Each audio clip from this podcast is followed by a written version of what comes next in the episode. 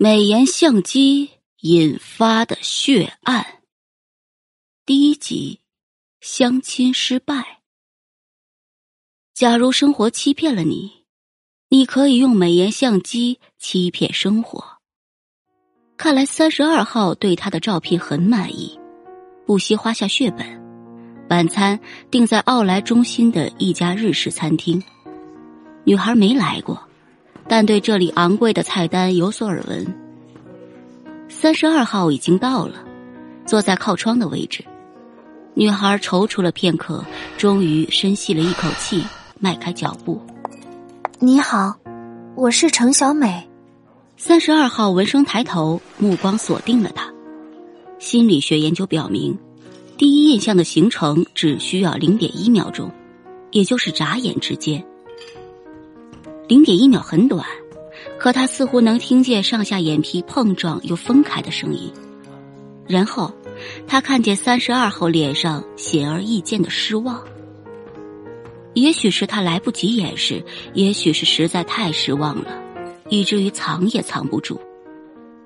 回过神后，三十二号硬生生的笑笑，像是为了缓解尴尬，多此一举的拢了拢自己稀疏的额发。呃，你跟照片里有点不一样啊。可在你照片里也是个发量茂盛的精神小伙儿啊。小美完全可以这样回击，可她没有，她接受了单方面的颜值审判，惭愧而挫败的低下头。精致的餐点被一道道端上来，气氛却好似那盘无人动筷的生鱼片，冰冷而寡淡。三十二号拿起自己的公文包，轻咳一声：“呃，我去下洗手间。”尽管用流水做掩饰，男人的声音依旧清晰可辨：“照片，妥妥的照片。大爷的，这次被王姐坑惨了，跟我说什么美若天仙，结果，哎呦我的天，寒碜的简直没眼看。”程小美背靠着洗手间的墙壁，每听一句都宛如刀剑加身。心里的痛楚便加剧一分，到最后，连厚厚的粉底都遮不住神色中的黯然。他落荒而逃，宣告自己的第三十二次相亲惨败。回家的地铁上，小美站在拥挤的车厢里随波逐流，任由身边乘客推来搡去。而身边一个盘正调顺的靓丽女孩一上车，就有男士给她热情的让座。小美冷眼看着，心想：好看的女孩可以在晚高峰的地铁上轻松获得一席座位，而不好看的女孩却得忍受相亲对象一次又一次明里暗里的羞辱。这世界真不公平。小美回想起她和闺蜜刘思婷手挽着手一起逛街。天生丽质的思婷常常被搭讪，而她却总是无人问津。唯一不同的一次，对方也有两个人，一人向闺蜜展开攻势，另一人居然笑吟吟的望向了她。美女，赏脸一起吃个便饭吧。她高兴极了，顾不上矜持，连连点头。吃饭的时候，那个人却不小心说漏了嘴：“我是 Tony 的僚机。”他不解。回去查了僚机的意思，大抵就是，好兄弟要追求一个漂亮女孩身为朋友就得在这个时候奋不顾身的上场，搞定漂亮女孩身边的那个丑八怪。想到这儿，小美将口罩向上拉了拉，刘海垂落下来，遮住了眉宇间一闪而过的厉色。相亲失败的小美，只能依赖美颜相机继续在社交网站上遨游。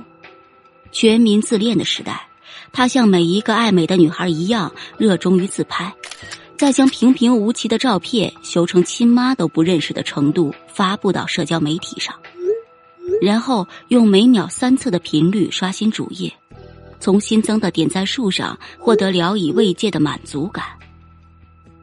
可再受欢迎的美颜相机，再炉火纯青的 P 图技术，也解决不了空间扭曲的问题。看遍了千篇一律的美人，网友们已经个个练就出了火眼金睛。哼，好家伙，地板都变形了！敢不敢 P 的再狠一点诸如此类毫不留情的恶评，小美已然习以为常。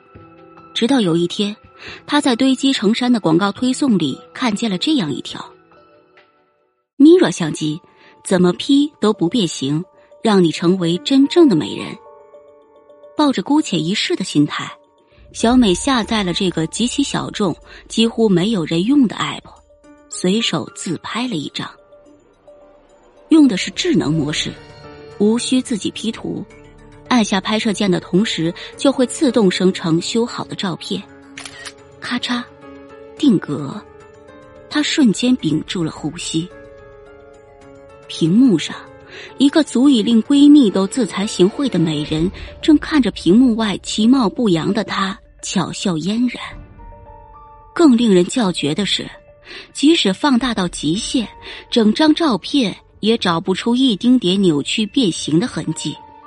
自然的无以言表，仿佛是透过窗口在欣赏一个活生生的美人。神奇的高科技呀！